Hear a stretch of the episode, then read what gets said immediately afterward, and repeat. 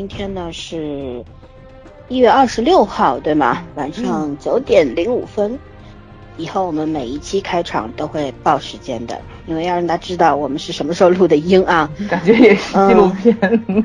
对，今天我们要推荐一部，应该是两部电影，《精英部队》一和二。那么它是一部来自于巴西的电影，而且呢，《精英部队一》已经被列为禁片了。但是，《精英部队一和二》对，在巴西。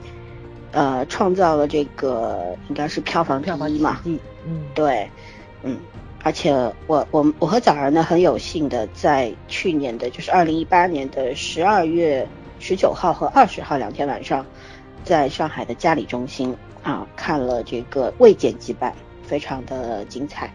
然后呢，而且当时影片当中的，嗯，就是有一位演员叫安德烈。安德烈什么来？拉米罗，对不对？他在演的也是安德烈，嗯，对他演的也是安德烈。然后，嗯，他到了现场。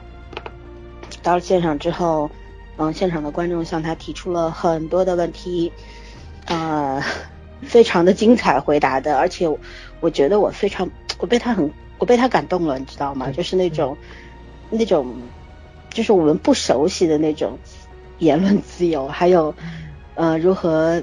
就是作为一个公民，然后如何去提出问题和质疑，这些东西呢，是我们敢想不敢说的，我们也从来没敢说过。所以那个时刻，其实我知道巴西，包括因为里约虽然是非常热烈的一个城市，对吧？也举办过这个世界杯，但是呢，这个也是一个暴乱的地方啊。这个电影是 在二零。零七年拍摄的《精英部队一》，然后呢，呃，是在二零零七年的八月十七号上映的，片长是一百一十五分钟。现在我们几乎在国内是找不到资源的。然后，但是如果给大家透露一下，你可以百度搜索《精英部队》，然后在线看，你是可以看到的啊。虽然好像有点类似于枪版。但是还是可以看的。优酷以前 B 站是有的，但是它名字改掉了，就是它那个名字不对。对，B 站上以前是有的，后来 B 站被更新过一次之后就没有了。嗯，对。而且 B 站是被毙了很多次，对，阉割版还有片段都放不了了。嗯，对。那我们今天为什么要推荐 《精英部队》呢？呃，其实没有什么很深的含义啊，没有什么含义。我们只是觉得沧海一珠，对对。第一呢，就是很久没有推国外的电影了，对吧？嗯，而且是一部十多年前的电影。第二呢，我们确实也觉得它挺好看的，尤其一和二都看完之后呢，感触还是颇深了。然后第三呢，就是觉得，嗯，这是另一种警察，就我们看到的很多的警察是什么样？比方说我们最熟悉的《无间道》里边警察，对吧？嗯，嗯，还有。嗯，我们比较熟悉的这个零六年以前的很多国产警匪片里面的警察，但是但是这些警察是什么？都是大多数都是遵纪守法，然后啊是以法治为前提的，任何东西都是不能乱来的。但是在精英部队里面呢，警察这一支骷髅骷髅部队啊，他是以暴制暴来的，因为不以暴制暴。讲法律、讲道德、讲约束是完全没有用的，在这个地方，嗯啊，其实很多人第一次看的时候，肯定是非常吓得掉惊掉下巴的那种感觉，因为里边非常多血腥和暴力的镜头，嗯，而且给你很很重的压迫感。那么，嗯，我不知道其他人看下来是怎么样，我倒对这些东西不是没没有没没有什么。反感的地方，或者说也没有什么心理不适，但是更多的注意力是放在了这个影片它背后的一个社会现象，对吧？巴西是怎么样的一个国度？然后，嗯，尤其是经过呃这个安德烈的回现场回答问题之后呢，也深深的明白了，就是说巴西人民他们对自己的国家、对自己的这个领导阶层、对他们的总统都有一些什么样的看法和期待。啊，我我是蛮受鼓舞的，所以我们今天就好好的来推荐一下，因为既然它是禁片的话，也没有什么办法去好好的聊，是吧？我们也怕被禁啊，所以主推荐吧，嗯嗯嗯，然后呢，还我要刻意要提一句啊，当时我们在看《精英部队二》的时候，偶遇了我们。听众群的一位群友叫楚门，因为当时我们在群里边，我还我看完电影之后拍了一张现场的采访图放到群里，然后他也拍了一张，然后我和崽儿发现他就在我们右侧 前排的位置上 啊，虽然当时忙着散场啊，因为工作人员进来催，所以采访也是没有尽兴，因为下面还有其他影片要展出，那就匆匆离开了，但是呃没有与这位。我们的听众见一面，但是在这里也要跟他说一声，大家都是有缘人。好了，那我们就正式聊一下吧。因为这这这部片子在豆瓣啊，评分是七点九分，然后《精英部队二》的话，我看有八点八点几分，八点七分，可见二对八点七分其实蛮高啦，八点七分的，嗯，对，《精英部队二》是呃二零一零年拍的，等于说这两部影片对。对，相差了三年啊，在中间。嗯，然后呢，我们就随便聊一下吧，啊，也不要太放得开啊。那那个，这个这两部电影其实是崽儿很早以前就推荐我和圈圈看的。嗯，啊，我我当时在 B 站我是看过一的，但是二我没来得及看。嗯嗯，但是我觉得这里边可能。早儿会一个劲儿的推荐，说明他对这两部电影是很喜欢的。对，那我们就来来让他来聊一下这个他为什么那么喜欢这两部电影吧。嗯，其实我觉得在看这两部电影之前，我推荐大家先看一下《天使之城》，因为那部片子其实是一个抛出开呃警察团队，然后完全就是那个地下组织一个自自成体系的一个和平小帮派的一个演变的过程。其实它就是虽然叫天使之城嘛，它是一个被上帝放弃的啊，不对不对不是天使之城，sorry，上帝之城，天使之城是那个爱情故事。对，天使之城，我刚才想哪个天使之城，还在反应中。上帝之城，对对对，它 其实是一个被上帝那个放弃的这么一个。我们看电影少，你不要乱骗我们啊。然后呢，我觉得名字起的就特别特别的好，就是就是。嗯，你感觉上帝既眷顾这个地方，又放弃这个地方，其实是等同的意意思。我我不太明白我表述的清楚不清楚啊？但是因为那部片子它虽然是暴力，然后无无序感，但是其实是有很多人性的温存的东西在里面。然后你能看到，就是所有人在这样一个怎么说呢？就是嗯，像咱们普通的那种社会环境。基本的那种生生存的那种怎么说呢？基本的那种稳定状态，它是完全达到不了的。但是所有的人都活得非常有生命力、坚强，然后热情，就是那种感觉，其实还是很感、很很感染人的。但是它是一个悲剧故事，就是所有的主要人物最后。几乎是全军覆没，对对对对对，那是一个抛除开警察团团队的这么一个无序的状态，就是多多少少你是能够感受到巴西这个在政府那个底层人民，就地下之城的这些人，他活的最底层的人是怎么样挣扎的去生存的那么一个状态。之后你就再去看精英部队，可能就是多少带着一点怜悯或者说是同情、同理心，然后你去看的时候吧，就是。不会过度的站在警察的角度，对，因为它是完全不同的两个立场。没错，没错，没错，对，因为精英部队它是一个警察的一个视角上去展现的这么一个剧情。第一部就是纯警方，没有政治方，就是底层人民，就是毒贩吧，算毒贩与警察的一个较量。其实正邪是非常分明的这么一个故事。但是第二个故事呢，就已经。变成了三方角力，但是所有的底层人民，所有的毒贩，他就已经是彻彻底底的退出开这个主要的战场了。主要就是警方与政治方，对对对，一个角力的角力，没错没错，嗯，就是其实是给理想主义者，就是故事的男主角，呃，非常响亮的一个耳光，就是他以为他自以为他把毒贩消除掉了，贫民窟可能会是一个。光明的未来，有希望的未来，然后多多少少人民会改变现状，但是他发现其实是不是的，就是一个恶消失了，新的恶就生成了，只不过是换了一种形式，换了一个包装，然后会更让人无法忍受的这个东西，因为它就在体系之内，它只是一部分，而它这个一小部分又没有又没有办法去翻盘对抗更大的一个群体在，所以是有很多对抗性跟无奈的东西在里面。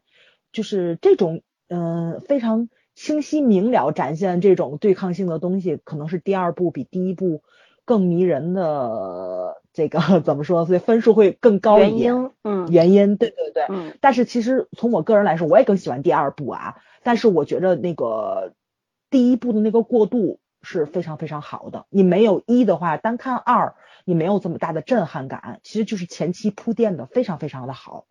对，所以这两部电影是完全没有办法剖出开去看的。呃，我建议大家是先看《上帝之城》，然后再看《精英部队一》，再看《精英部队二》。这我觉得这是巴西我目前看过最好的三部电影。但是就是，嗯，怎么说呢？就是像这种比较纪实类的这种题材，因为《精英部队一》跟二其实都是有社会上的一个原型在去拍的这么一个电影，但是它展现那个社会问题可能。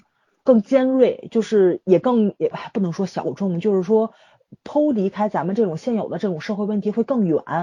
但是巴西电影就是，呃，我跟老三去参加这个电影节，他今年引进的除了这两部之外，大部分影片都是跟咱们可能更靠近的一些社会问题，然后这就更能展现巴西电影的一个魅力。就感兴趣，大家肯定去查，肯定会有片单。但是这个精英部队，我觉得也是不可或缺的一部分。对，因为那个就是我们现场在那看现场的时候，很多观众都会问，去巴西旅行到底安全不安全？因为它展现了太多的这种就是不稳定性的一个东西在，而且是什么呢？里约热内卢的海滩是十世界上十大知名海滩之一，啊，比基尼超级有名，帅哥美女，就是肯定它是一个旅行胜地，嗯，肯定会想去看嘛。但是这个城市里面罪恶又这么多，到底安全不安全，也是大家一个特别想知道的那么一个问题。呃，但是这个电影你去看你就明白了，它展现的只是一个区域贫民窟的一个区域，抛离开这个区域之外，大多部分的地方是另外一种恶，那种恶可能对咱们游客是很安全的，就大家还是可以放心大胆的去。对，所以我觉得这个电影非常值得看，就是因为它那个真实性非常高。但是他是虽然是以半纪实的那种形式去拍，但是是男主人公以话外音的形式去介绍剧情，就就是那种主观性很强的一个角度，所以你的代入感又并不会很重。对，所以我说为什么要先看《上帝之城》就在这里，因为你多多少少会站在另外一个角度去看待这个问题，你不可能只站着，你如果只跟着男主角走的话，你就会被他。带带到他的那个思维的那个角度上，就特别偏颇。对，哎，怎么说吧，你都觉得这电影拍挺好的。对，嗯，对，你就是那个导演很有很有方式方法，尤其男主角特别有魅力。你能看到这个人身上的性格一张苦苦逼脸，没错没错，但是特别帅。对，对对，没错没错。就他肯定不是一个好爸爸，不是一个好丈夫。你能理解他的妻子为什么离开他，他的儿子为什么不理解他，甚至于他妻子后来嫁给的那个丈夫跟他也是一个敌对的状态。就是，但是你不能说这个人不是好人，这个人不是一个好警察，你不能单一的角度去给他定性。他真的是一个好人，他也是一个好警察，正直善良，但是他的手段实在又很暴力，就就是特别特别的。鲜明的这么一个丰满的这么一个人物，有血有肉哦。这么说吧，就是生活在我们如今这个生活状态下，你是无法理解警察为什么这样做的。没错，就没有什么时间去思考怎么去做他的工作这件事情，就最快解决问题才是最重要的问题。没错没错，因为那个世界实在是太混乱了，就很多的时候，对对。你那三十六计里面只只能对吧？只能用最暴力的手法去 去走这一条路，你没有其他任何的选择。所以这部片子看的时候就是精神压力会比较大一点。它其实相对来说并不血腥，但是所有的暴力场面都是非常直观的，非常那什么。比如说触形式的枪杀，然后会有一些就是超超离开三观界定的一些，就是警方的他的一些行为，比方说拿塑料袋套人套住人的头，禁啊让他禁锢他的呼吸，是吧？然后导致这个人啊五官出血啊等等啊，有可能会失手把对方给害死。那么在我们的概念当中，警察应该是不能干这些事儿的，他不是保护老百姓的吗？但是我觉得警察在这个。这个贫民窟的这个基础上，因为贫民窟它啊基本上是罪恶横行嘛，嗯，就是各种各样的罪恶。当然，最大的罪恶就是贩毒。它贩毒不仅仅局限于这个贫民窟的范围，它是辐射到全国、全世界的。那么，你作为政府的暴力机器，你当然是要去扑灭罪行的，对吧？嗯。但是，而且中间我觉得比较妙的一点，是因为我们大家都知道，如果说某一个范围内有每某一个区域，它的啊犯罪气焰特别高，然后啊毒贩拿着 AK 啊，拿着 M 十六啊到处跑啊，警察都不敢进去，那是为什么呢？当然是有权阶级或者说，比方说警方或者说政治家、政客他们在纵容这个犯罪，对吧？因为中间有利可图，而在这个电影里边，它是淋漓尽致的展现的。那么对于没有看过这个电影的人，可能现在听到我们这样说的话，觉得里边警察是不是都是正义的呢？不是的，不是，因为这里边警察也分两种，呃，他基本上在这个辖区内的警察，就普通的这些巡警啊，然后一些警署的警察呀，都是被荼毒的，都是贪污犯，都是啊，所有人都拿了好处，所以说呢，他们就明着啊是经常会去这个贫民窟周围溜一下呀，实际上就是在。啊，收了保护费保护他们，嗯，那么这种罪恶呢就更加的猖獗了。然后呢，但是这个里边还有一队警察，就是骷髅人。骷髅人这个呢，就是巴西的武装警察部队，我觉得有点像不，他他不仅仅是特警的这种职权了，我觉得有点像武警，就跟我们这个国内的武警的性质差不多，因为它是属于。基本上是军事化管理的，对对，它是军队，它不仅仅是警察部门，所以我觉得有点像武警啊。嗯。然后呃，里边都是精英，都是受过非常艰苦的训练，就跟我们这儿特种兵似的，受过艰苦的训练，然后基本上都有钢铁意志，不怕死。然后呢，也是呃武力值非常高。那么他们其实就是接到命令之后要做的唯一一件事情，就是啊把这个毒瘤给拔掉。而他们为什么要去做这件事情呢？是因为当时教皇要到这个地方来住一晚上。对对对。然后那个他们的州长和那个总统就说了啊，不希望不希望教皇在这儿死在这儿，所以必须你们要保证安全。所以这才是他们扫荡贫民窟的一个契机。嗯。那么这中间呢，又涉及到了中产阶级，是吧？第一集里边特别明显，中产阶级的孩子们呢，对他们不仅仅是。呃，就吸毒啊，或者怎么样啊，他们也也会吸一些迷幻剂啊、大麻啊。而在那个地方吸大麻就是很很平常的一件事情，他们认为那不叫吸毒。然后当然也会抽啊冰毒啊、海洛因啊这些东西。那么他们中产阶级这些孩子，他们对自己还赋予赋予了一种责任，就是对我们要作为一种桥梁，是吧？那个我们要跟代表这个贫穷的呃劳动人民阶级啊底层人民。跟政府做抗争，然后我们要帮助他们怎么样怎么样，到最后，但是，啊，就是作为中产阶级的两个孩子死的非常非常惨，嗯，那那那两个人的死法，我当时有点被震到了，就是那种，关键电影都拍得出来，对，非常直观，就跟写实，嗯，就跟真的似的，就那种，所以那个震撼力还是有的啊。啊，所以说你看，他第一集虽然上来还是比较冗长，因为他一开始镜头是一个狂欢的场面，对吧？大家毒贩们举着枪，然后贫民窟的人们在那儿跳舞。这个巴西人、南美人这个爱跳舞的基因是，是这个这个是一个写在血液 里的东西。对，就是他任何时候他都能跳起来，就是那再苦再难都都能跳舞，这这很牛啊，对吧？跟非洲人民似的，是吧？当时我们看《战狼二》也是，就那一会儿还跳一会儿啊，对，然后嗯。一开始是这样，后来就是直接有两个小警察，就是他们是警察部队里面的这个叛逆者啊，他们不是骷髅人的，但是他们是普通警察里面的一份子，他们他们冲进了这个贫民窟。那具体的我就不剧透了，就是故事是从这儿开始的，然后慢慢的、慢慢的，我们到第一集结尾之后就看到了己方的势力的对抗，到最后集中在哪里呢？就是我们就是胜利了，嗯，对，一个是其实是表面上看是警方胜利了，对吧？嗯，但是你看到第一集结束的时候，你肯定会想的是，他们这么干对吗？我当时我知道他们这么干是是没有办法唯一的方法，但是你不就是忍不住会去想，警察这么干真的对吗？真的可以吗？你就会这样想。但然后呢，其实这就是引发你的思考了嘛，你就就去想为什么他们会这么做 啊？他们当时是处在一个什么样的社会机制底下，对吧？他们到底赋予了就是这个统治阶级赋予了他们怎么样的一个权利和责任？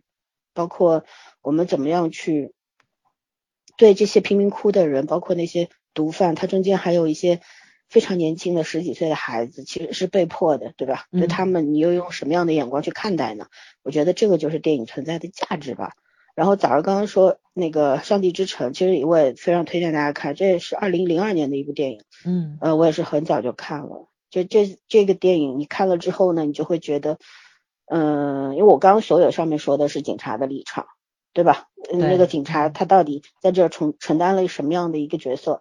那你看《上帝之城》呢，你就会知道为什么那些贫民窟的人会这样生活，然后他们有他们的那种无能为力，然后作为被压迫的完全毫无还手之力的人，他们已经没有办法了，为了生存。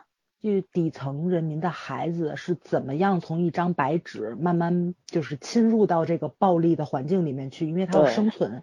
对。然后你除了自己往上爬，成为那个暴力组织里面的上层阶级，你没有任何的出路，不然你只有被压迫跟死亡。就是即使你成为了那个上层阶级，可能你的命运还是走向死亡。他那个拍的实在是。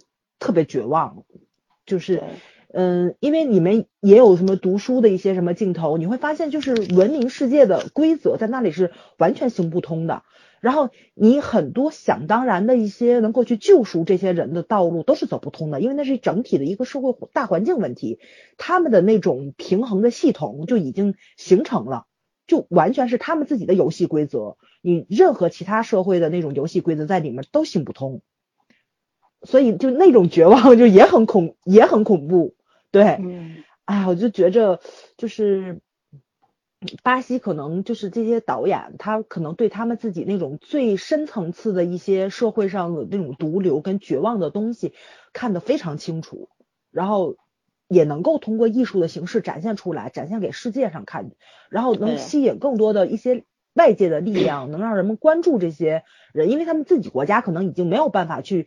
把这些这些毒瘤拔除掉，或者这问题解解除掉。如果说能吸引了更多的慈善啊，或者说是那种义务组织啊什么的，可能会改善一下这些人的生存困境。你只能说是改善，但是我觉得根除这个，哦，真的是太难了，对，特别特别难的一件事情。就甚至于现在那天安德烈来的时候不也说嘛，就是说，就是说肯定人民跟政府都在努力的去做这，但你要说他彻底。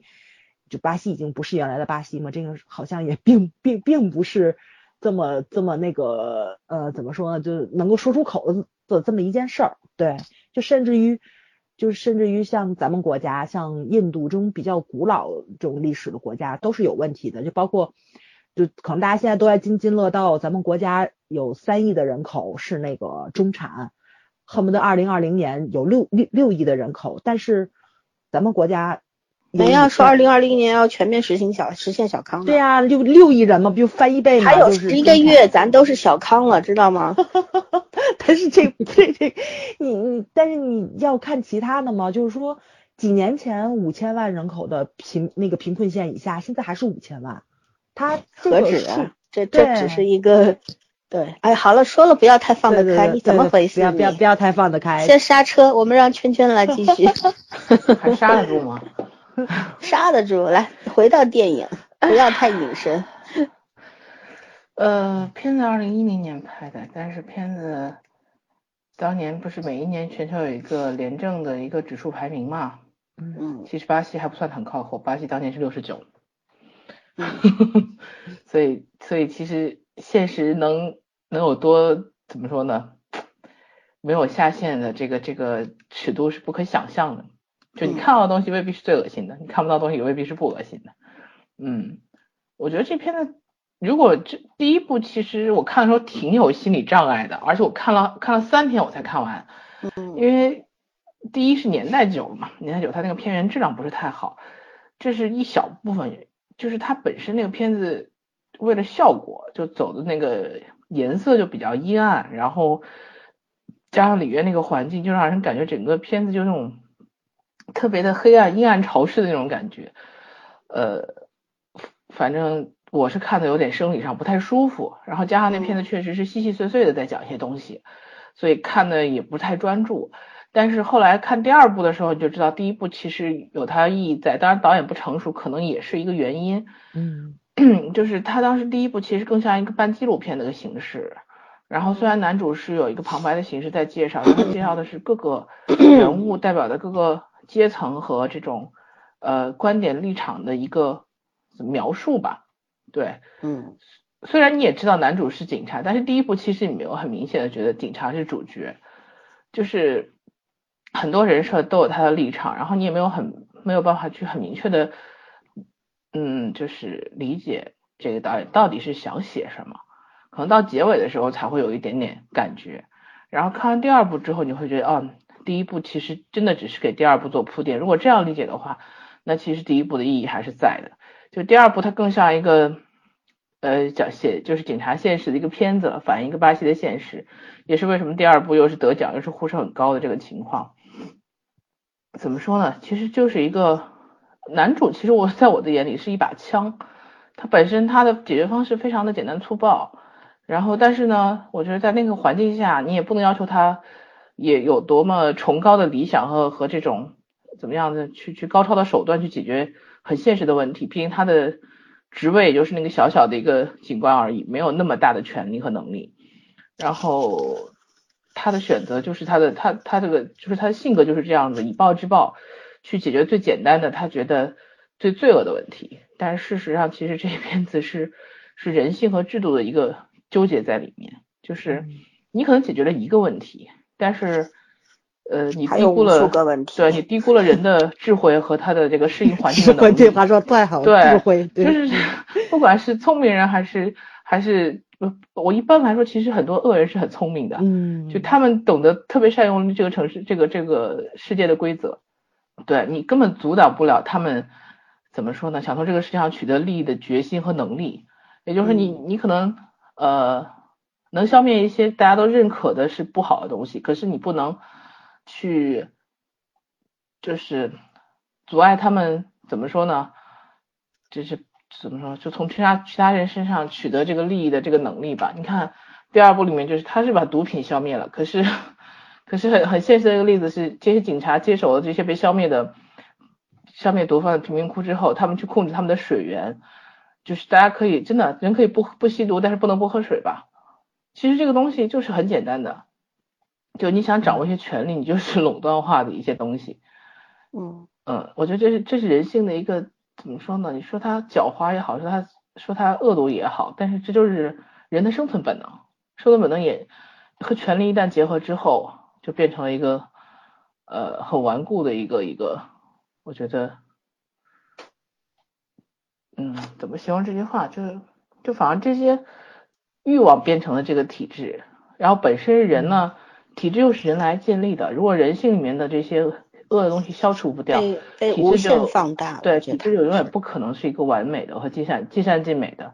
但是我们都知道，人性中间恶是不可能会消除掉的，所以体制永远也没有真的很完善的一面。本来人建立体制是为了良好的监督，就是监督有让一个有一个行之有效的一个体系，而不是靠人社会有序的发展。对吧？对，而不是让人性来为所欲为，结果 又被人性利用了。嗯，我觉得 片表现这方面表现的是很好的，就是他讲这个体制上一些东西，他是用一些很真实的呃情节去推动的，而不是单纯的靠很多理论性的东西或者是台词、嘴炮性的东西去去形容的。我觉得这个非常容易理解。我看这片的时候，我想起来，当然也也可能是，反正是我们我们拍不出来这种东西的原因吧，就是我们的一些原因，我们不可能会拍这种东西。但是我就想到了我那时候呃大学读经济学的时候，我永远都觉得我们国家的那个教材特别难背，就是 他会把很多很多的东西给你讲的非常非常的教条化、理论化。你当然记忆力够好，你背下来，对你背下来你也可以拿高分。然后你只要套，可是你很难理解它到底是个什么东西，你很难去在生活中找到它的有有意义的部分，特别特别的枯燥，说实话对学生来说。但是我那时候我们老师就推荐过很多国外的那种翻译过来的这种经济学的论，就是教材教材大的厚本。我虽然看那厚本，我其实心里面是很崩溃的，知道不？那一本给我们那就是我们的教材大概八到十倍的那个厚度，但是人家的。几页基本上就是通过案例，全部是通过很生活化的东西，你就可以完全的理解到哦，它这个概念到底是在哪里用的，用于什么，就非常非常容易理解。其实我觉得这个好电影和就是当初写教材人是异曲同工的，就是真实的让你去理解这个世界某一些方面。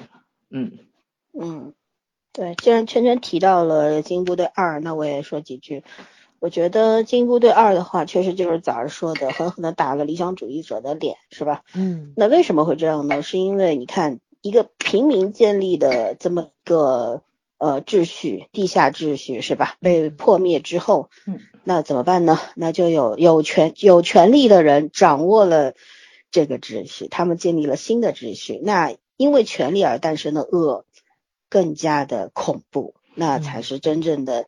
让人不寒而栗的东西，是吧？你说毒品可怕，还是比毒品更可怕的权力可怕呢？是吧？然后因为那所以说男男主角就是队长，他当时就崩溃了嘛，他觉得为什么我辛辛苦苦，我我牺牲了我的家庭，等于说对吧？然后兄弟，然后我不得不拔苗助长，把我两个爱徒给弄成了两个被。这种体制和现实塑牺牲品出来的，嗯，对，既是牺牲品，也是怎么说呢？刽子手，我觉得是，他塑造了这么两个人，然后他他那时候是不明白的，为什么我变我我创造出来的是一个更可怕的现实？因为警察们控制了这个地方，就是全军说的，连水源都控制了，是吧？你要干什么都得出钱，都得掏钱，然后政客还包括那个。呃，电视台的什么主持人啊什么的都在里边 捞钱，建立了一个牢不可破的这么一个体系啊，一个圈子，然后他们牢牢的把控着贫民窟，看上去这地方一派和谐，是吧？大家都可以上上街啦，以前是不可以的，现在都可以出来逛逛街、买买东西，还有自由贸易等等啊。但是，嗯，深层次的是什么呢？是大家比以前过得更惨了。嗯，对对。然后最可笑的是，呃，最后队长出来就是跟他这个他的前妻嫁，后来嫁给了个政客嘛，嗯，应该算个政治家，那个人是政治的，他少数派的是吧？民主的，嗯，对他他代表了非常正义的一方，然后他们两个联手把这个呃黑幕给捅破了，那他们就是结局其实看上去是很仓促的，怎么就把这些所有涉案的牵头的人都给死的死，抓的抓，坐牢的坐牢，是吧？但是最后最可笑的是什么？是里边一直充当嗯跟班儿的这么一个人物，他又建立了更新的政权，又掌握了最新的权利，建立了最新的秩序。所以说这个东西就是，我觉得这个太真实了，这太真实了。嗯，它其实它可以映射的不仅仅是巴西啊，对，是不是啊？所以我是强烈推荐大家就把这个啊《上帝之城》精英部队一和二连起来看，嗯，啊，尤其是精英部队二，你看完之后，你你会觉得，你觉得你好像明白了什么，然后又迷茫了，就会有这种感觉。没错，没错，没错，不知道该怎么形容。对，作为一个屁名是吧？我我首我我看完电影之后，我就觉得。我我再一次感谢这个，我们生活在和平当中吧，起码起码是相对的安全，嗯，对，是一个和平的环境。我们还可以在这儿做做电台，天天上着班拿着钱吐槽吐槽，这日子还是好过的，是吧？想着每天回到家门口就被炸了。对你不是回得到家门口吗？走街上一颗 一颗飞弹过来了，把你弄死了，是吧？主要是这个，就炸他的这个东西，其实离咱们并不远，就是世界杯，你们有印象吧？当年世界杯不是里约出了超级多那那好像是哪个国家队还给抢了什么的。对对对，特别特别荒诞的新闻，它是什么呢？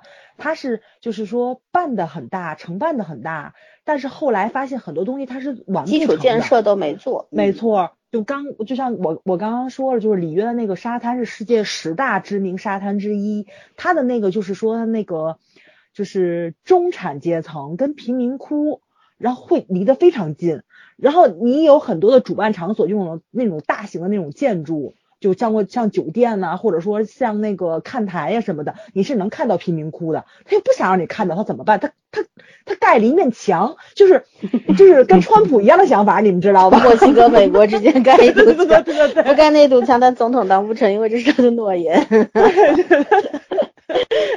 就是太可笑了，掩耳盗铃。当时看新闻的时候，你会觉得特别莫名其妙。包括那个时候，就是。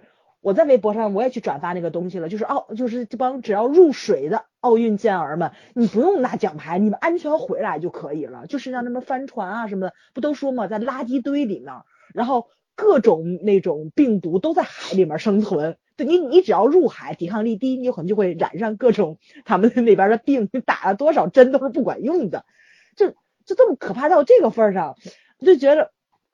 哦，那个那个时候就觉着，就不是觉得里里约治安不好，是觉得里约不安全的是那那种恐慌，对吧？因为我印象中是当时微博真的是特别特别热闹，真的很热闹。因为咱们的好像那个帆船也挺厉害的，青岛不是有那种帆船中心啊什么的吗？咱们在咱们在国际上在奥运上也拿过，对对对对对对，也拿过金牌啊什么的，所以。那个时候就是也是派出了很多，这是花了多少年把这些人培养出来的，如果全折在了那个那那全折在里约，我觉得这事儿也挺让人郁闷的这么一件事情。对，包括那个奥运健儿们走了，带了一批那个帐篷，就蚊帐走，然后你们有没有印象？也在那儿火了，就好多其他国家都在问，哎，你们这个罩子 还有吗？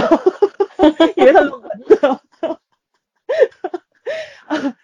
特别奇葩的新闻，你会觉得这国家怎么了？就明明是一件国际上特别知名的这么一个赛事，应该是给你打知名度，应该是让你挣钱的这么一件事情，然后你弄的就这么不上不下，然后特别莫名其妙，然后输出的印象是这样子的。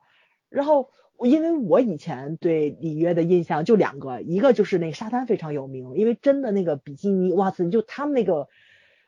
就那个民族血统那个好身材，那赢在基因上，你知道那个起跑线跟咱是不一样的，真的超级漂亮。人的屁股那是专门啊，对吧？跳舞练出来的啊。没有，人家不跳舞身材比你好。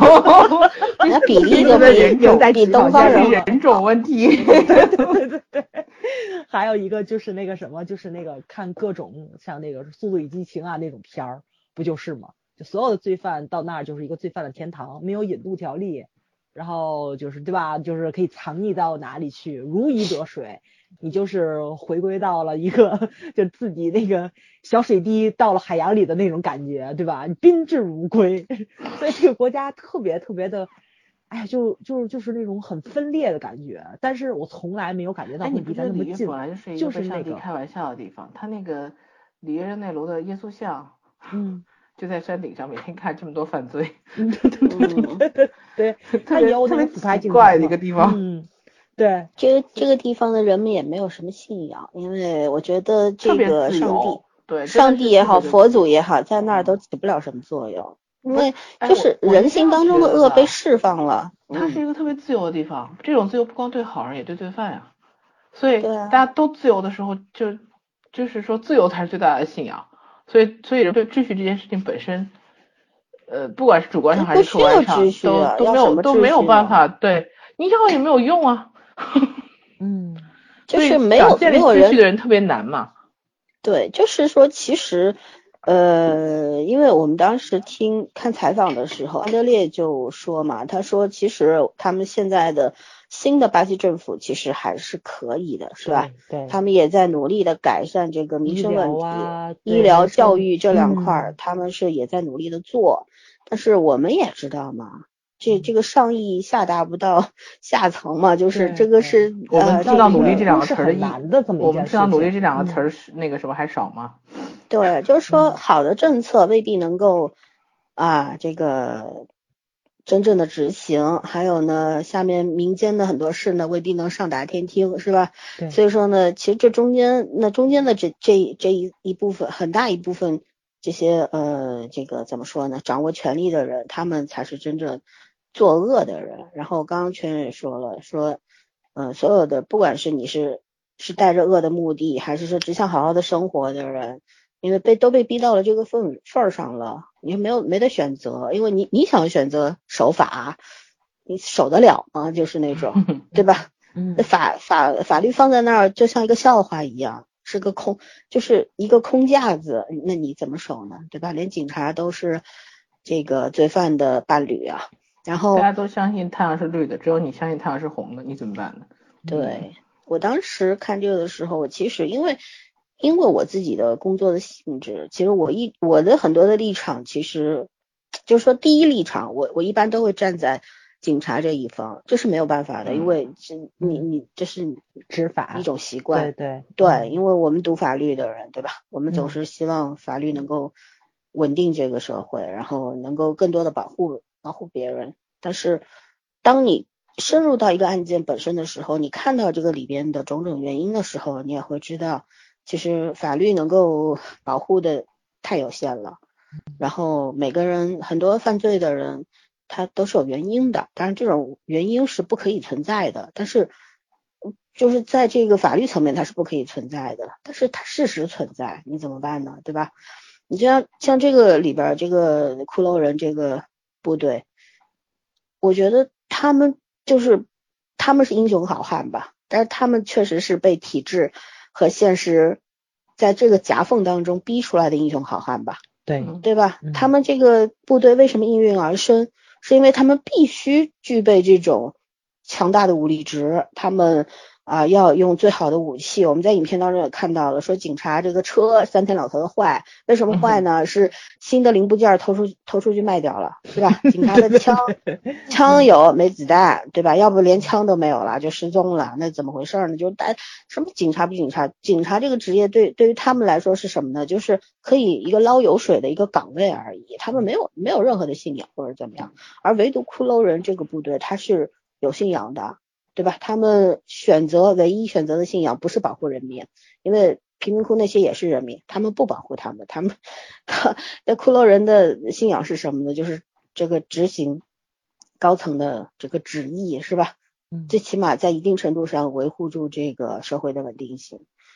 但是我觉得他们自己内心应该是知道的，就是包括队长本人他也是知道的，只不过他为什么要一条道走到黑，是因为他没得选。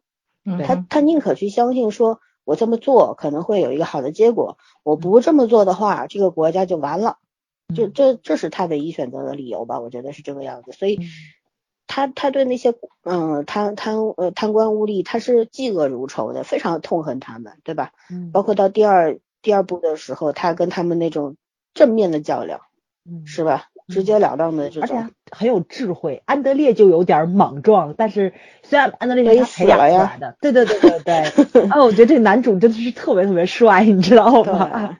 嗯，是的，很有魅力。嗯嗯，虽然长了一张苦菜花的 脸，嗯嗯，他其实有一种那个小忧郁的一个一个一个一个一张脸，我觉得悲剧人物的那个气质。嗯嗯。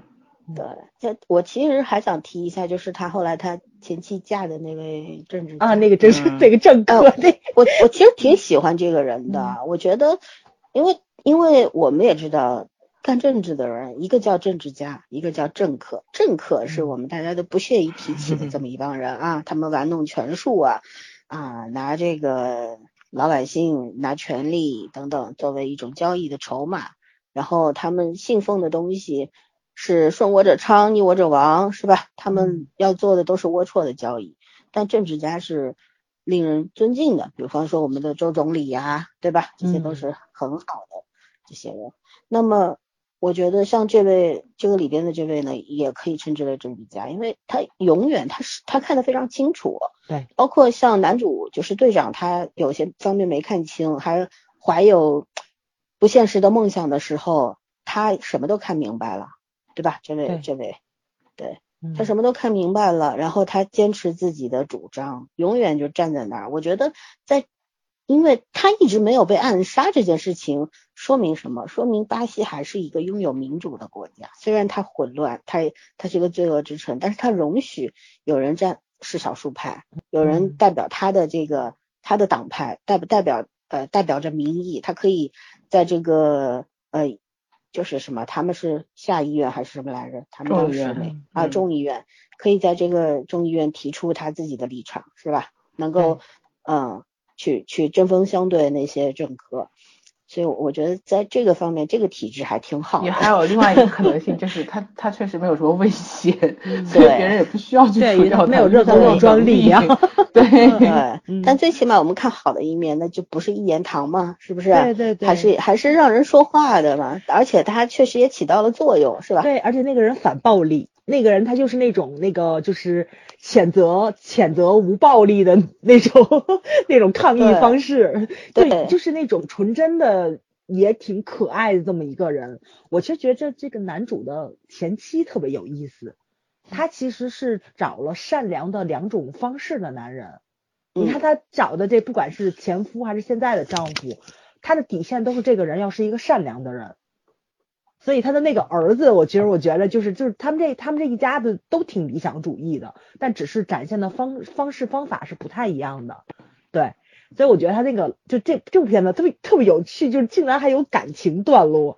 他就是第二部里面，他跟他前夫跟现现在的丈夫的那种相处方式，然后沟通方式，你会觉得这个女人超级有魅力，而且是那种就是老司机常说的能进行有效沟通的这么一个人。虽然也有争吵，就是我没有办法说服你，你办法你也没有办法说服我，但是他都是以沟通为前提去跟这个人交流的。哦，我觉得就是。成熟就真的是很是很成熟的这么一个片子，去展现爱情，虽然没什么爱情可展现。对，嗯嗯啊，她的两任老公呃就是这种亦敌亦友的关系，其实也挺有意思的啊。对这这个描述虽然成分很少，但是我们也能够一眼看出来，就是他们两个他们的那个政治立场其实是一样的，一样的，对对，只是方法不一样嘛。嗯然后，而且他这个就是政治家这位同志，他不是针对你，你是他的前夫，而是针对嗯你，你的诉你诉诸暴力是吧？对你你总是以暴制暴这件事情，我是反对的。嗯，所以说他一直会提出对他不对他对队长不利的意见，但是他不是针对人的，人家是嗯对事不对人，对是吧？对对这这个也挺有趣的这个角度，嗯嗯，嗯，拍的是很好看，嗯是的。需要点耐心。第二部还可以，第一部其实需要点耐心看进去的。嗯，其实我觉得第一部需要点耐心，就是第第一部啊，第一部需要耐心看嘛。嗯，第二第一部还可以。对我第一部我总觉得，哎，就一开始那前面差不多四三十分钟到四十分钟的样子，就嗯比较沉闷的，而且整个剪辑什么还是有点凌乱那种。我又闷又这湿哒哒的那种感觉，就是有阴暗潮湿，很不爽。对是，其实三部里面嗯最好看的，我觉得是《上帝之城》，就特别引人入胜，你很容易就带入进去了，因为他那他那几个小演员因为。我我嗯们跟上帝之城那帮 人的阶层是一样的，你当然会有代入感。你我们大家都是被压迫的，你都是那怎么办呢？都是最底层的，嗯，对，嗯，啊，是啊，都是这个人为刀俎，我为鱼肉，咱们都是被切的命，是吧？你嗯当然会有代入感，而且你想，呃，《上帝之城》它能够成为豆瓣 Top 二百五里边的一百零八 top 二百五，嗯。对，但对对是对，《嗯。金部队二》他也没进这个榜单，他是高分榜，他是豆瓣的高分榜，高分但它没有进，对，对，它它没进那个有进最前一百高的，那嗯个，是。嗯。所以说，我是我是觉得这个这个两个片子啊，其实更让人能够接受的，那基本上就是《上帝之城》了。嗯，然后精英部队，因为他他站的那个立场，但我觉得导演其实是没什么立场的，导演一直把不吝啬于把这个骷髅人和其他警察的这些暴力行为啊，包括他们贪污受贿。这些东西给展现，他把这个社这个城市当中罪恶的一面都展现出来了。我觉得导演其实没有没有站任何一个立场，他只是想嗯。还原事实而已。然后所以说看一的时候，真的是有一种你不是在看电影，你觉得你你就是在看一个一台摄像机记录下的真实的 里约贫民窟的那种感觉。对嗯，嗯对对。啊，可能，哦，可能是我个人印象啊，因为大家可能会觉着就是有这么惨吗，或者怎么样的？其实咱们国家引进了好多那种纪实类的那种文学，像展现印度的那个地下城啊，然后嗯中东的一些纪实的文章啊，它其实是很多的就展现了底层人民或者说是战区国家，哎，就是那种颠沛流离，然后那种硝烟纷飞，具体是怎么样度过那种特别艰难的那种岁月的这种故事，对对对，还是看一下，嗯，会觉着自己过得很幸福吧，对 对对，反正我看完之后就觉得真的是日子还是好的，日子过得非常非常的幸福，嗯。这不是废话吗？我说了半天哈，嗯，所以我们不建我议我们只要枪支。不合法化，暂时还是能比较安全的。对，哎我，现在觉得枪支合法化真的不见得是一件好事。没错，没错，没错，对对，那个实在是太恐怖了，就没事儿出个新闻，没事儿出个新闻，哎，哎，反正结束了，没有没有，我我还嗯想提几个细节。第一嗯个就是当时在一一结束的时候嗯，结尾前不是他们抓到了那个毒枭嘛，是吧？也是一嗯个挺年轻的这么一个人。然后当时就是说，他们说，呃，他对他警方的要求就是不要打我的脸，你会破坏我的葬礼，对，是吧？好，呃这样听这话的话，我我觉得他们其实是还是要面子的，有信仰，就是他们信仰的那个东西，可能是我们常人理解不了。嗯就是我们处在一个和平的一个社会状态当中，你没有办法去理解那种已经站在悬崖上的人，或者说已经在深渊里的人的那种心态了，嗯对吧？但是那么这个队长是怎么说的呢？把这个散弹枪拿过来，然后让安德烈 就对着他的脸开枪。当然，这个血腥的镜头是没有出来但是但是留给了我们什么一个想象的空间，你不敢想，你想了你就会有点儿竖汗毛那种感觉。然后安德烈当然也开枪了，不然的话他是没有办法成长为新的一代队长的，嗯对吧？因因为这就是一个什么？我为什么开始说拔苗助长？我觉得这就是强行的把一个有理想的有志青年，因为安德烈还在大学里上学读法律呢，他他还是想当律律师，对，他是希望通过法律来改变世界，改变巴西的。但是最后才是理想主义者。对，但是最后怎么样了呢？对吧？最后，嗯，对，是不得不在这一声枪响的时候，去让让自己变成另外一个样子。但是我觉得在第二部里边，安德烈虽然早早的就挂了，但是他其实，我觉得这个人物从始至终写的还是很好。你比方说在第二部里嗯边，他也是就是被那些呃坏警察们直接拉回了这个嗯这个骷髅人的队伍是吧？然后让他们去这个贫民窟，再次抓人，抓一个什么毒枭啊什么的。嗯然后他当时也是被警察给暗算了嘛，被那些坏警察嗯一枪打死了。呃，我就觉得他死的非常的 猝不及防，莫名其妙但是嗯对，一其其实挺合乎逻辑的，因为其实当时他在那边还在跟他们讲道理的时候，我就知道他要挂了，嗯因为因为他其实这是他为什么会死？因为他从始至终没有学会队长的那一套，嗯，队长才是一个狠人呢，人狠话不多。但是安德烈 一直觉得我我其实还是要试图去讲道理、讲法律去就就上学上多了那种书呆子。对去去劝解他们，对吧？你看他他要一直是戴着眼镜儿的，嗯对，一直戴着眼镜儿的。但是演员安德烈他是不戴眼镜儿的，对，呃，就是就这个东西，就所以说我是觉得这个绝无仅有的警察部队吧，这算是，嗯嗯，因为我们没有经历过这些，我们也没有经历过战争，我们不知道战争状态下的军人和警察是什么样的。对嗯、因为你在特殊的这个社会状况底下，比方战争战争状况的时候，你对人性的要求是更高的，然后更更人性的优呃闪光点更成为一种奢侈品，因为在那种状态下，大家其实往下一躺随大溜，对吧？嗯，做坏人可能更有出路，更能活下去。但是你要求这些人品性高洁，对吧？为了人民，为了什么去付出一切？这些人确实是英雄，对他们是真正的信仰者。我们我们在我们的教科书里面，我们以往的这个战争故事里边，我们也听到过很多，对吧？我们从小知道的那些烈士，他们当然是斗士了，但是。我觉得你像这个军部队里的这些警察算不算斗士？我觉得也是，他们只是用另外一种方式，用这个巴西里约贫民窟最合适的这个处处置的方式，在在做这件事情而已。那你能说他们有什么问题吗？所以说，我觉得第二步其实是很好的回答了第一步提出的问题，就是警察这么干对不对？嗯。唉，反正我一直觉得。哎，警察这个组织啊，其实真的是三甲版，一一一直是有这种感觉，因为这个啊。然后那个，我觉得现场安德烈说那话也特别特别的让我感动。他说的是，就是在他们国家这么内忧外患的条件之下，为什么还要拍电影？就是要用艺术的形式去感召人嘛，就是呃，去改变巴西。对，改变巴西。他们相信音乐和艺术艺术可以改变巴西。嗯，而且可以改变世界。对，我们当时还给他鼓掌了呢，对吧？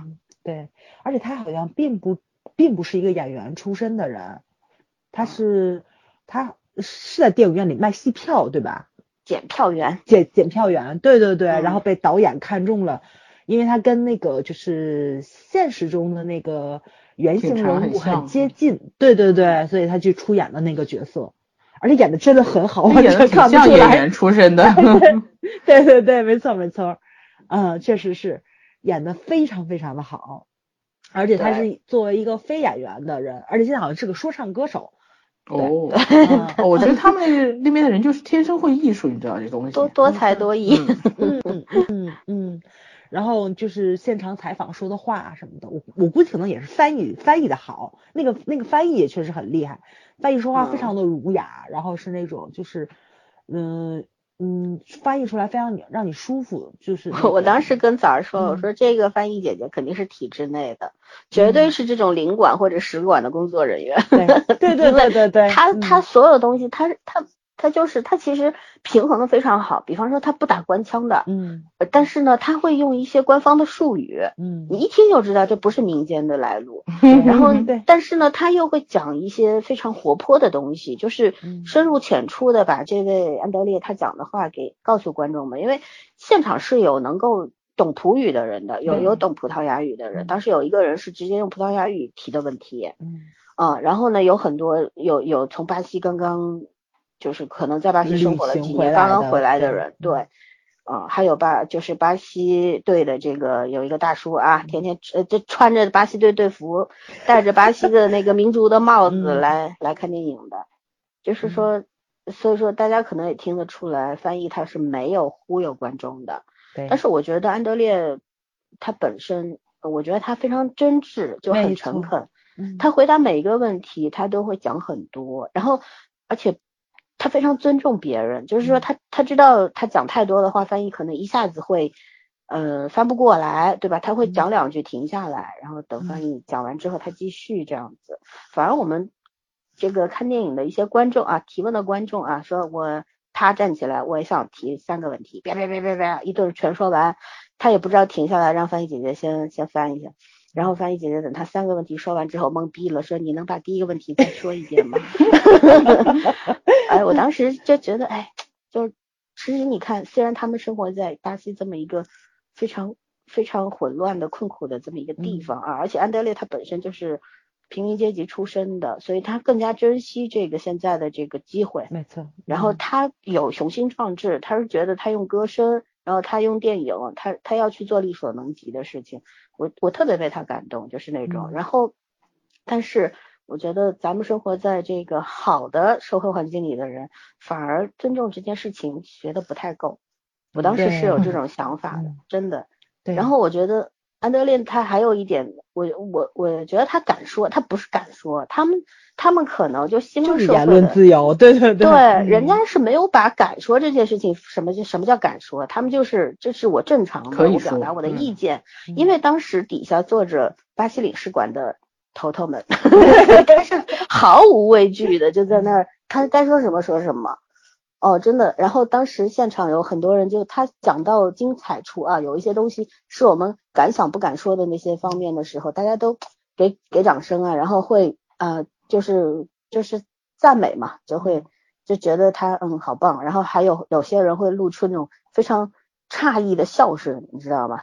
但是我觉得这就是墙内生活的孩子才会有的状态，嗯，墙外的风景可能是我们从来没有见过的，对这对对这是真的。对，对，就是你你，当我们把敢不敢这件事情放在这个最前面的时候，其实你已经失去了话语权了。没错。嗯嗯，就是那个台湾，我以前特别喜欢的一档那个综艺类，不是叫综艺，就旅行类节目《冒险王》，就是明道最开始主持的那几季，他后来还出了一本书嘛，我嗯觉得他他那个话说的特别好，就是为什么要出去看世界，就是让你站在一个更低的角度，以仰视的态度去看其他的地方，因为他走了大多部分的地方，其实都是那种人迹罕至，就是说。呃，什么印度洋上的小岛啦，什么什么酋长的那种小部落啦，然后什么沙漠啦，或者去瑞士爬雪山啦，就都是这种地方。然后比如说去挪威那个那个湖里面弄那种老么老么大多少吨的那种冰块儿啊，他就那种就带你看那种奇思妙想那种世界里面去。然后他当时不就说了嘛，就说世界上的那个快乐排名的那个比较靠前的城市，就是城市跟国家，其实相对来说都是收入非常低的。嗯，贫困线上的。嗯，对对对，然后还有就是他去那个印度洋上的那个小岛，那个酋长就跟他说：“我要带你看我们这个岛上的瑰宝。”他想什么东西啊？然后带着他穿越了半个岛，就从那个岛中间到海边，带他看落日。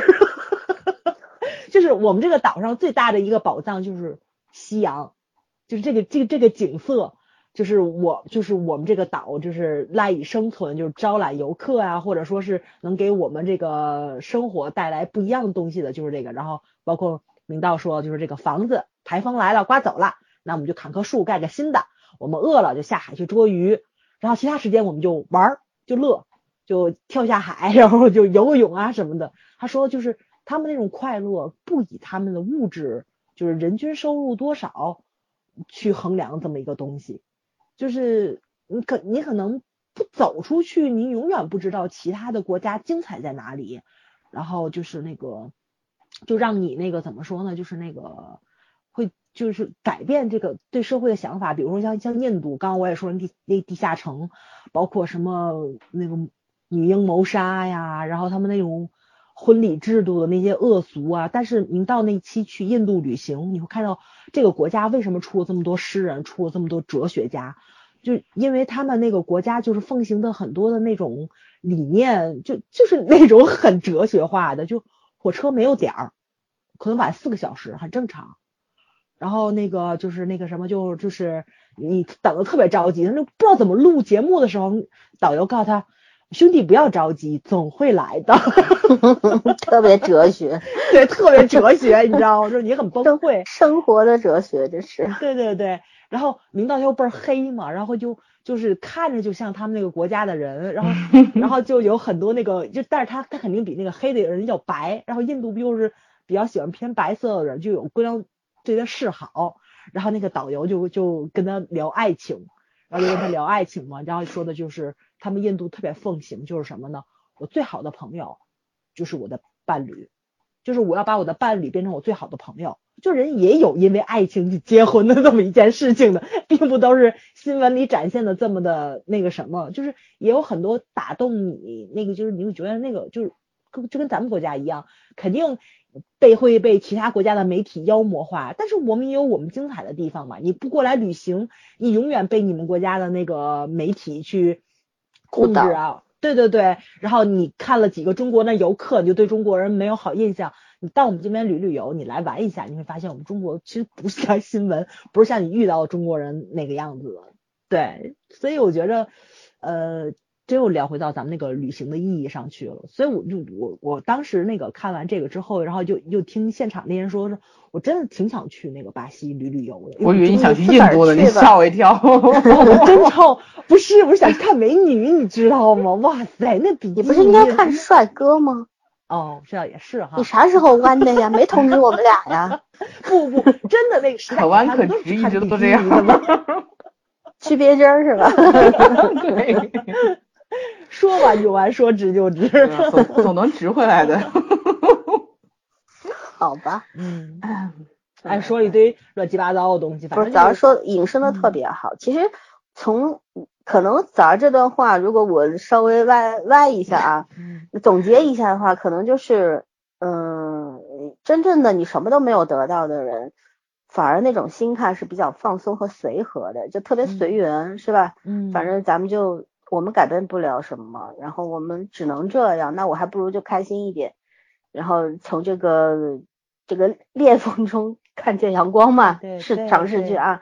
但是就是已经得到过一些什么的人，反而是最惊慌和焦虑的。就像我们说的中产阶级的焦虑，咱们这种底层人民一点不焦虑，反正什么也没有，对吧？你你割韭菜去吧，你能割什么？口袋里没钱，随你割。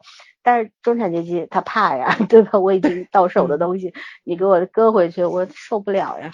其实我觉得某种程度上也有这个意思，嗯，是吧？但是不得不说，我觉得有很多东西真的是写在基因里的。你比方说非洲，刚我们也说过巴西啊、非洲啊这些南美的阿根廷啊这些地方，他们嗯，以前我我闺蜜去那个去哪里去南美旅游的时候，嗯，我我讲个例子吧，她在那个他们的那个。中巴车上面，因为她当时是从一个地方到另外一个城市去，在中巴车上面，那儿不是特别热嘛？但是呢，车上是不开空调的。他们那的人，他怕冷不怕热，你知道吧？他他恨不得就穿一个吊带吊带背心的时候，跨栏背心的时候，人家司机什么还穿着外套什么的，因为他们觉得二十几度挺冷的，就这种。但我们这儿的人不就觉得接近三十度挺热的嘛，对吧？然后他当时那个中巴车不开，没有没有冷，就是不是不开空调，是没有空调。然后呢，那个玻璃窗就是那玻璃窗都是摇到最底下的，那不开车的时候不有风嘛？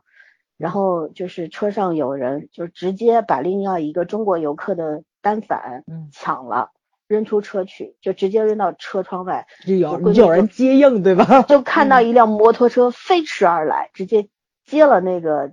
单反跑了就，然后去找警察报案。警察说我们没有办法，因为没有你没有证据，我们我们帮不了你。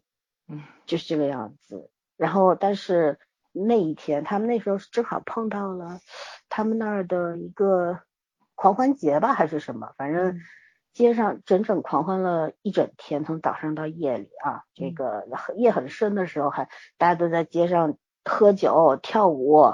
啊，奔放的不得了，然后他们还有一些，就是也会有政府官员啊什么的参与狂狂欢节，还会有那个就是他们的明星，当地的明星啊什么的参与。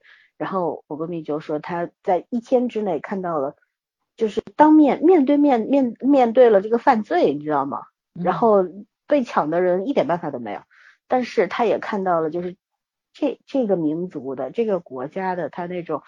热情洋溢的东西，那种奔放的，那种让你能够把你融化的那种火热的东西，嗯，所以说他他觉得这地方特别的神奇，他用的是神奇，而不是分裂，不是割裂感，也不是精分，他用的是神奇，嗯。啊，对我当时听他形容的时候，我说嗯，要不是要飞二十多个小时，我也想去一趟，想到飞二十多小时，我怕懂了，就那种，嗯，对，太太可怕了这个。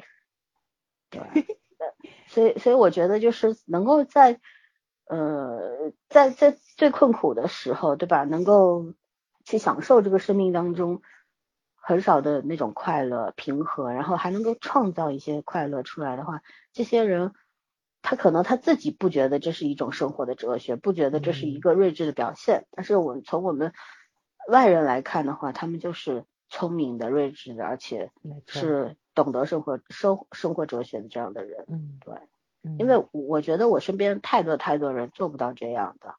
我今天特别巧，我我晚上因为胃口不好，然后跟小鱼同学一块儿去吃那个韩餐嘛，我吃了一碗。就是那个韩韩国的那种铁皮碗，就是那小的铁皮碗里边儿那个糯米糯米大加大米的饭嘛，然后喝了一一一大碗的那个辣豆腐汤，然后回来开车的路上，我跟小鱼说，我说啊，我二零一九年的愿望是哪怕就是吃一碗拉豆腐汤，也要要吃出幸福感。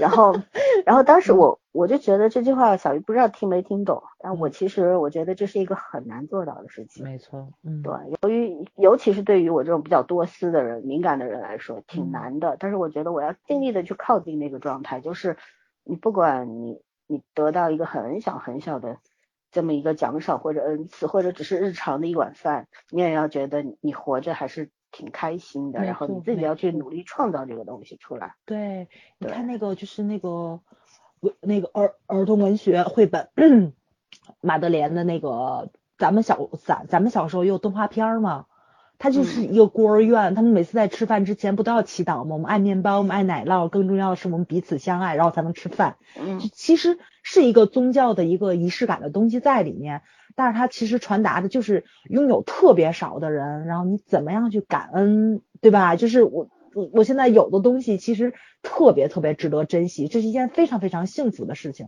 如果总盯着那些，哎呦，就是那个你得不到的的那种失落感，真没法幸福。这这确实是，嗯嗯。嗯，这就是其实把欲望减到降到最低吧，把你那个嗯贪婪的东西降到最低，没错，可能幸福感就出现了吧。嗯 但但这个东西确实说起来容易，做起来难。我们好像已经延的很很远 很远很远了啊！嗯，会啊，会会到很远很远的地方去。来来来来，让圈圈往回拉一下。嗯，哎呀，其实我就一直我看这个片子的时候，我就想到那个当时第六部的《速度与激情》吧，也是在巴西里约热内卢拍的。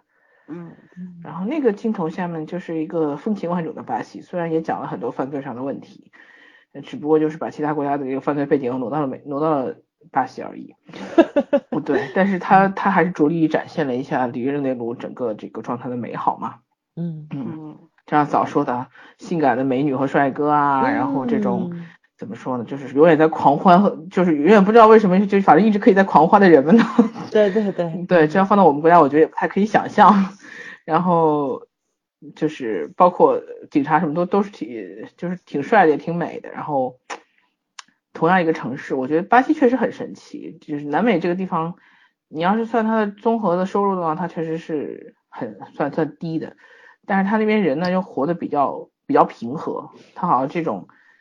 呃，不像亚洲人活得这么辛苦，就天生骨子里面有一种自我要求的勤奋，是自我要求的勤奋，未必是这个世界对别人对你的要求，也不像欧美人民活得那么就是富了很久了，就是对所谓佛系有一种追求，因为那是他们的基础不一样，嗯，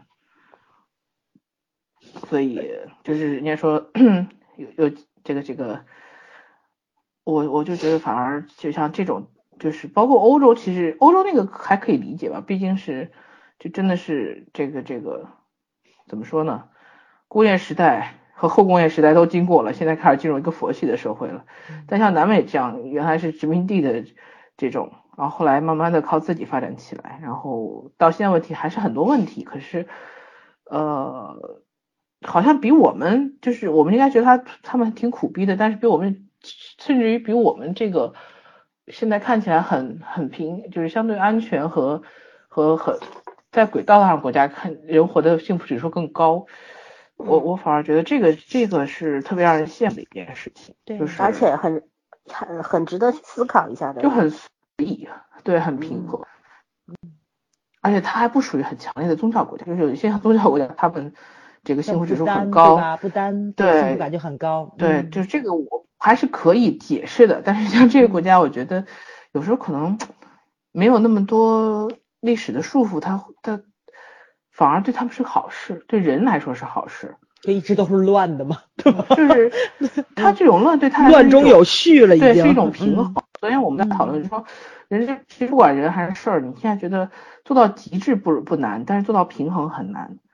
就是对对做到极致总会有人做到，但是你想什么都兼顾，似乎其实非常非常难的。就是你要想平衡，你必须得明白取舍。就是我觉得这个是现在中国中国整个社会很缺这个东西。就是我们教育，包括我们教育孩子和我们被教育的时候，都是要努力啊，你要达到一个什么目标啊什么的，没有人教你怎么去平衡你自己的一个欲望和你在这个社会中的这个这个地位。对，嗯嗯嗯，对啊，啊，这个课题实在是太难了，我觉得这个一半靠一半靠成人，一半靠智慧孩子呢。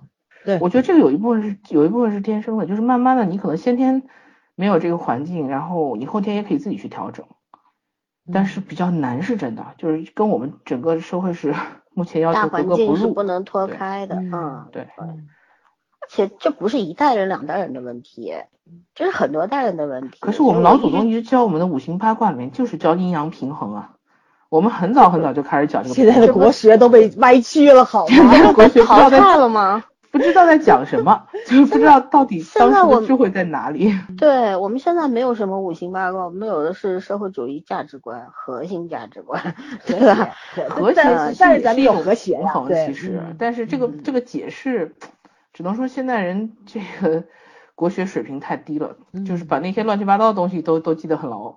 嗯，哎就是只去理解特别肤呃表层那些东西，对对，去理解表层的意义，然后呢，去要求不合理的结果，这个才会导致一个乱象嘛。然后我是觉得，咱们如果现在有一个导演能够，呃，不需要去说拍了就要上映或者怎么样，而是去记录这个时代的话，我给他起个纪录片的名字叫《惊慌失措的中国人》。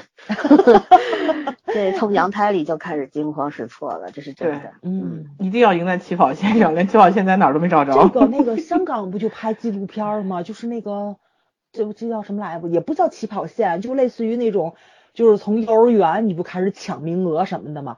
原来在你备孕的时候，你就开始就就得就得思考这一系列的问题。不是你要生什么星座几月份的？对啊对什么月份生的错了都不行，属嗯相的、星座的，然后这个血型对，嗯，这都所以天空之城才会火呀那那那那你想想片实在是太恐慌了，看着。不是，所以天空之城才会火呀，就是整个亚洲人的心态都是一样的，就不能输啊，从一开头就不能输。真的真的，就刚刚你在聊这个时候，我想起来一个，就是那个我忘了是英剧还是电影里面的，反正就是就是调侃中国人，你知道吗？就是国外出租车，你们知道吧，都是很底层的人去开，然后说为什么开出租车的白人越来越少了？有个白人就给他举个例子，说我开，因为他不能疲劳驾驶嘛，每天只有八个小时，我开八个小时，然后把车停到了车位，我就回家了。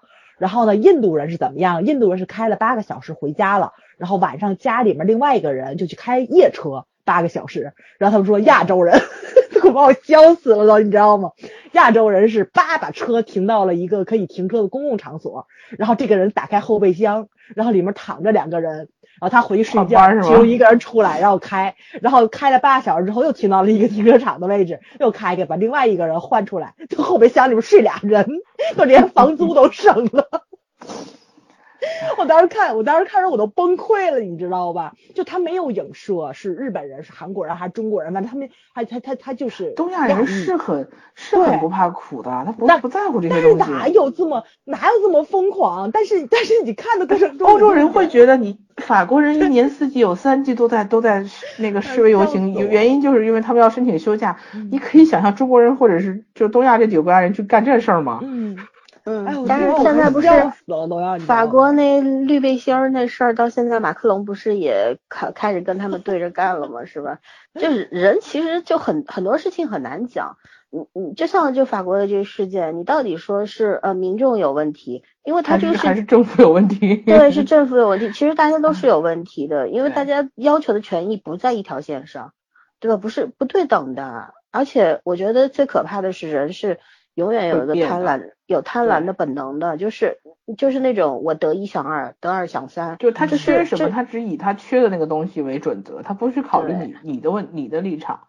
嗯，对你就像那个我们回到电影的话，就像贫民窟这个事情哈，我政府或者说给你们一些，就是你们不要贩毒了，我们在这边呃开开设医院，开学校是吧？你们嗯让你们得到正常的社会福利，但是我觉得已经因为毒品这个东西，你看，第一吸毒的人他早就已经不是人了，是吧？他早就嗯丧失了人的那个自控力毒品和。人口这种一本万利的生意，谁会愿意放弃对啊？还有一个就嗯是靠毒品挣钱来的太快了，然后你让我放下一切，立地成佛，好好读书，好好看病，这事儿我也做不到，没错，是不是？嗯这所以说这中间其实是导致一个结果，绝对不是只有单一的原因的，而是有各方面的原因的。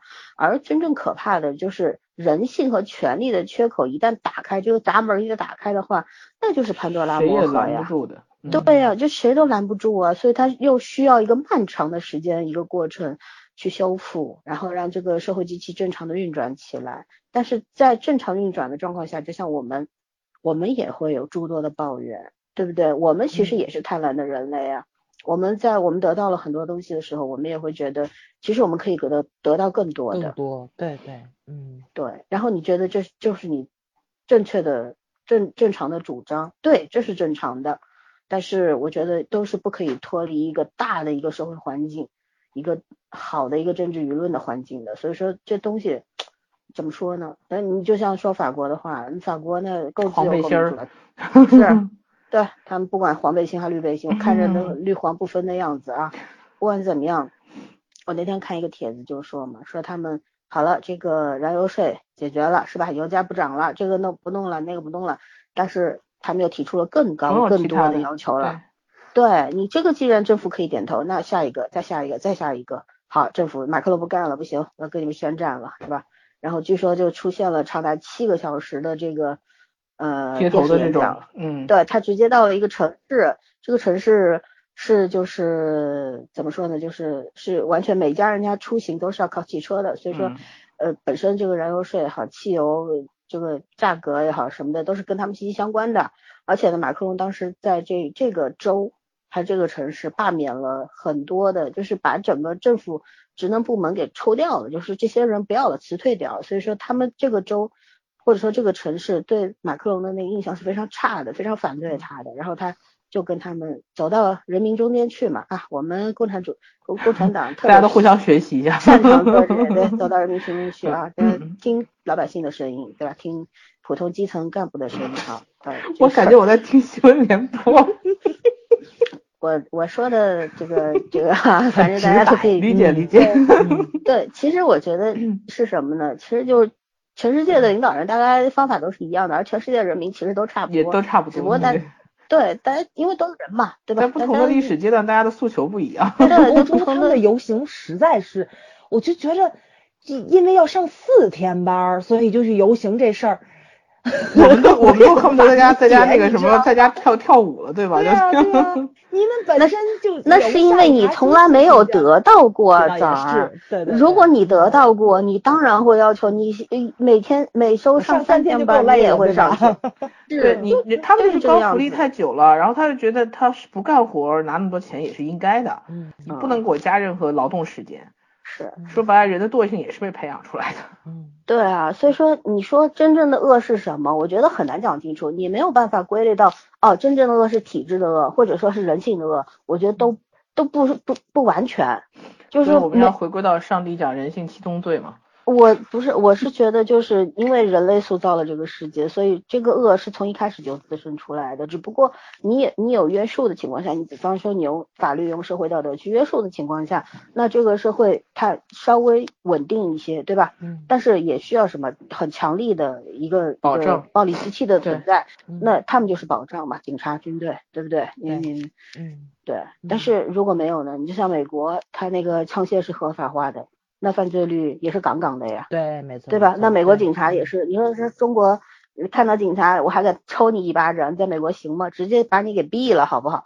所以很多东西就是咱们没有办法去单一的站一个立场说啊，这个地这个是对的，那个是错的，这种说法是不成立的，就没有什么很单一的原因，也没有很单一的立场是没有的。我们所有东西都要结合结合起来看。你就像这个金部队的这个片子，包括《上帝之城》，你也要结合在一块儿看，你才会去比较全面。因为我们没有身处在那个国家，我们不知道它究竟怎么样，但是我们可以通过电影对吧？通过电影人的这个，他们几乎是没有艺术在创作的，几乎是还原真实的这个状况，我们去了解哦，他们那儿到底发生了什么，对吧？他们发生了什么？他们有没有办法去解决？他们没有，如果只有唯一的办法去解决的情况下，那我们如何去看待这个事情？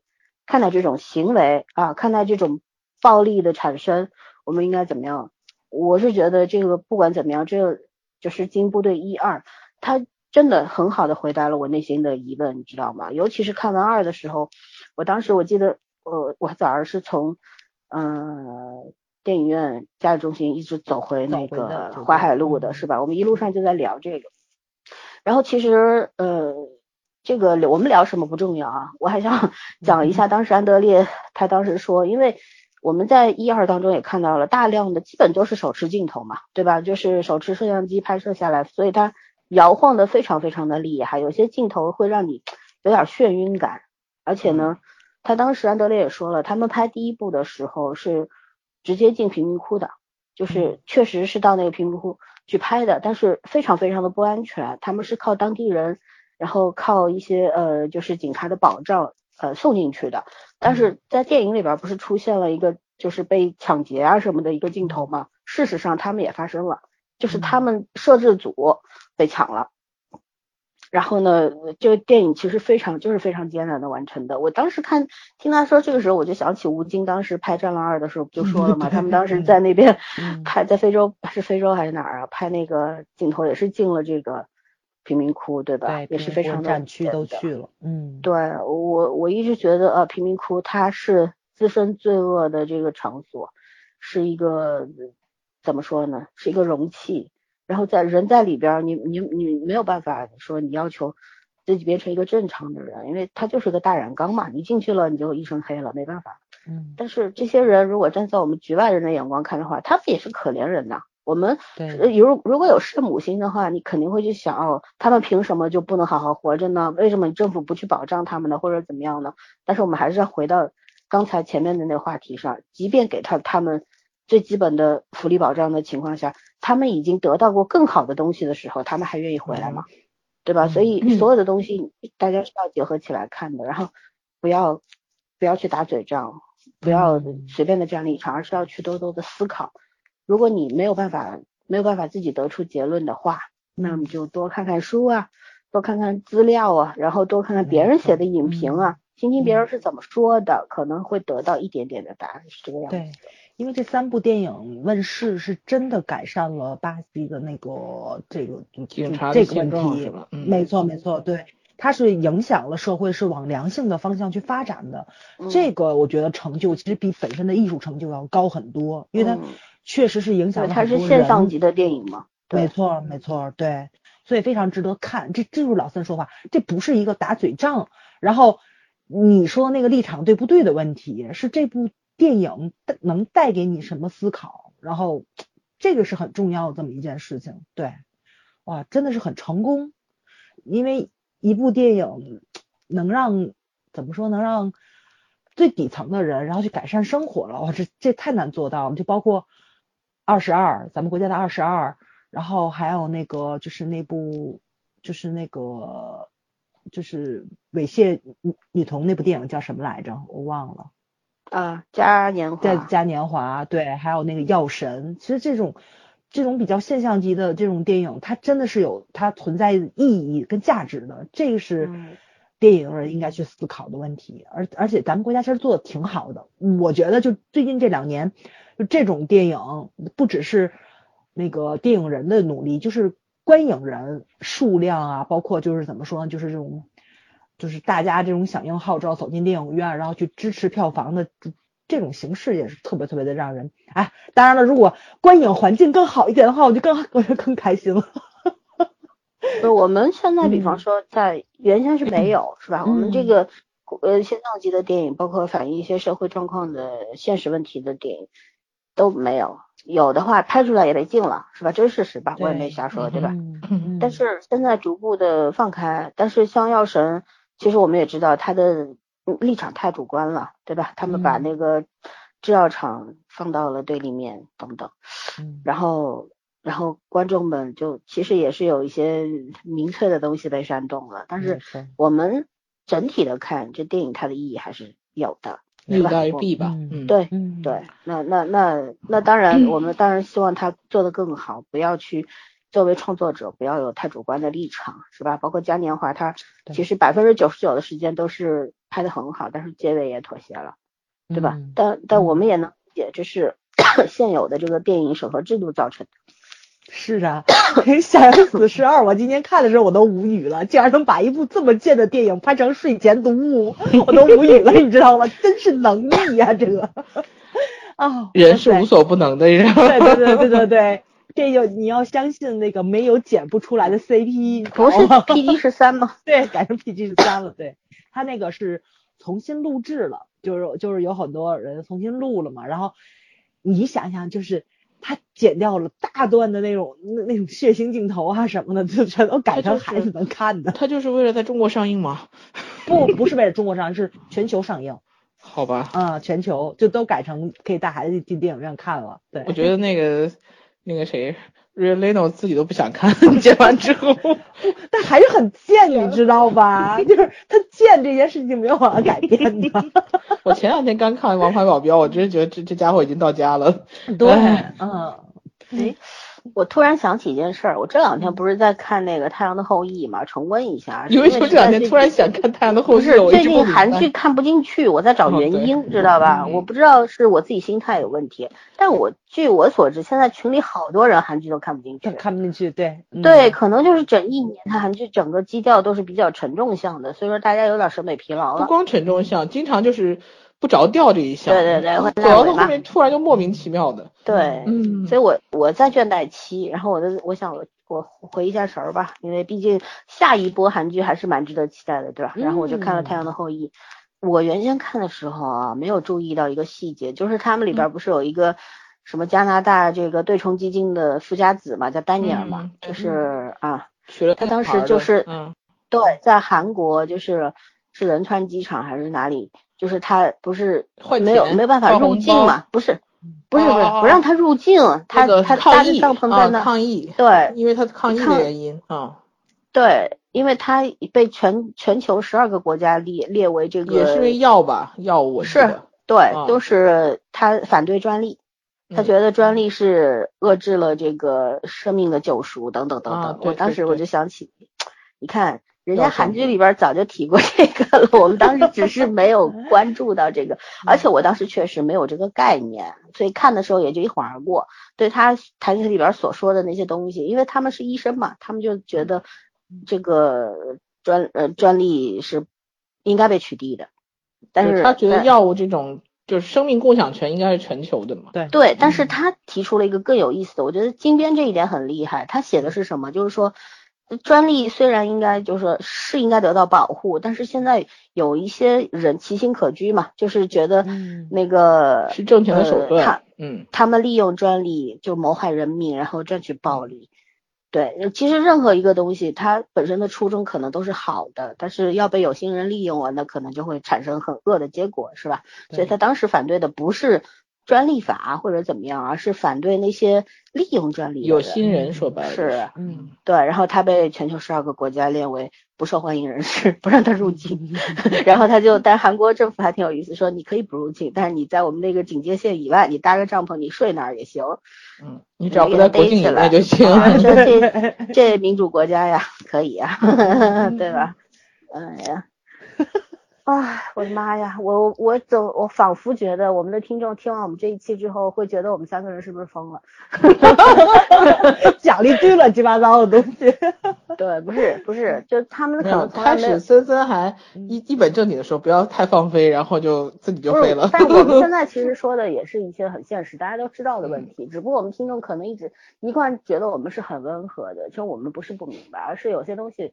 懒得说而已，但是我觉得借这个电影，因为它电影不是我们国家拍，我们国家估计五十年以内也拍不出来，嗯，对吧？嗯，就即便就是我记得当时反派影评的嘉宾雷普利说过一句话嘛，就是谈药神的时候，他当时不是说了一句嘛？我们现在很多的这个确实审核制度上面是放不开，是有限制，但是有一天这个这个制度打开了，让你拍的时候，我我我很害怕我们的电影人拍不出来。拍不出来，对，嗯，对我我很赞同这句话，所以说我觉得，因为为什么会拍不出来，是因为你长期在一个自我这个呃局限，然后自己忽悠自己的一个状态下的时候，人会变得特别的愚钝，不是真的犀利了，不敏感了，太幸然后福的话，你是没有创作欲望的，是对，嗯那个创作能力也会逐渐日日渐低下，是吧？就嗯嗯没有办法正常，就像你我们小时候一直写都是命题作文，然后老师有一天说好给你八百字，然后你随便写一个不会写了。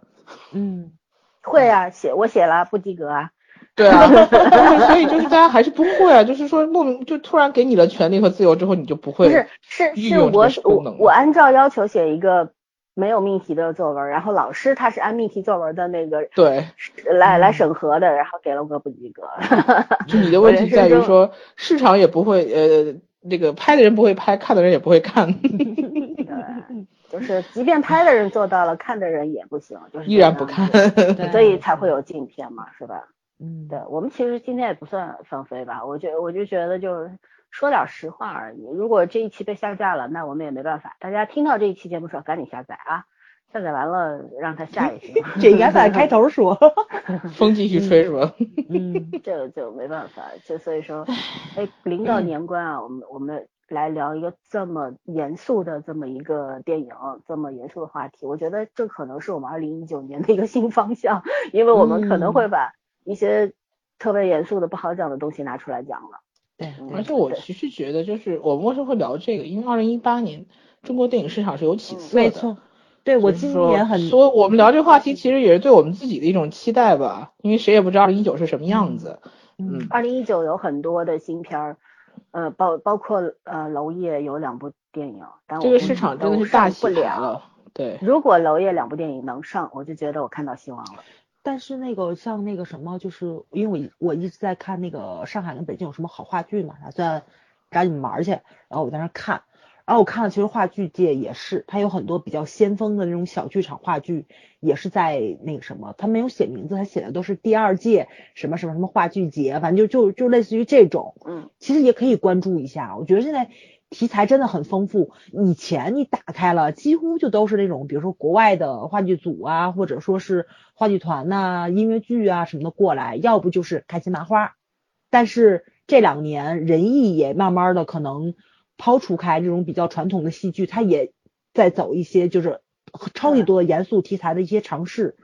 其实真的是可以去看一看。跟国外回来这波孩子学习东西内容也有关系。没错，没错，而且而且说实话，这这确实大洗牌了。今年把商业的一些很多上的东西重新整顿整顿来说，对嗯明年来说也是一个冲击。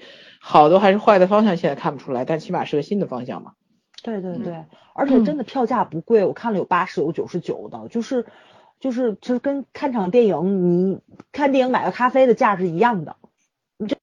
对，坐的位置但是你你不好嘛你要知道，嗯话剧这东西是挑人的，你看得了电影的人未必看得嗯了话剧，对是对事实，对对吧？嗯，因为毕竟话剧它是密集的台词，然后你需要非常沉静下来，然后去呃去去沉浸式的进入到这个氛围里边才行。电影你还能玩玩手机呢，就话剧看 你一一玩演的，舞台是不能重来对的。对对对，嗯，对，就所以对观众其实也是个挑战。嗯就其实好像我前一阵儿就是想要抢票嘛，就是是、嗯、上海话剧团还是哪个话剧剧团啊？他他有一个专场演出嘛，好像是六场还是八场。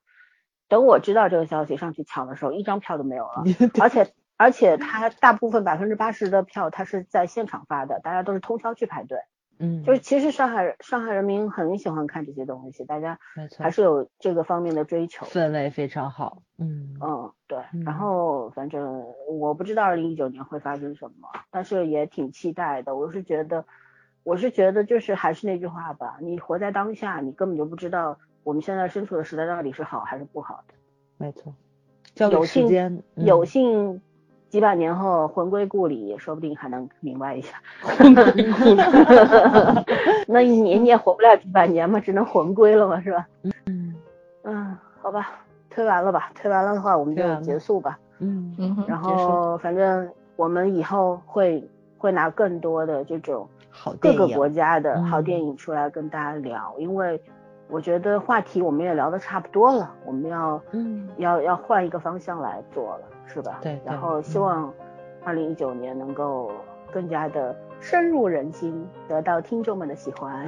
没错没错，请大家多多关阅、关关关注和订阅我们啊。好，嗯那就这样吧，拜拜。拜拜。拜。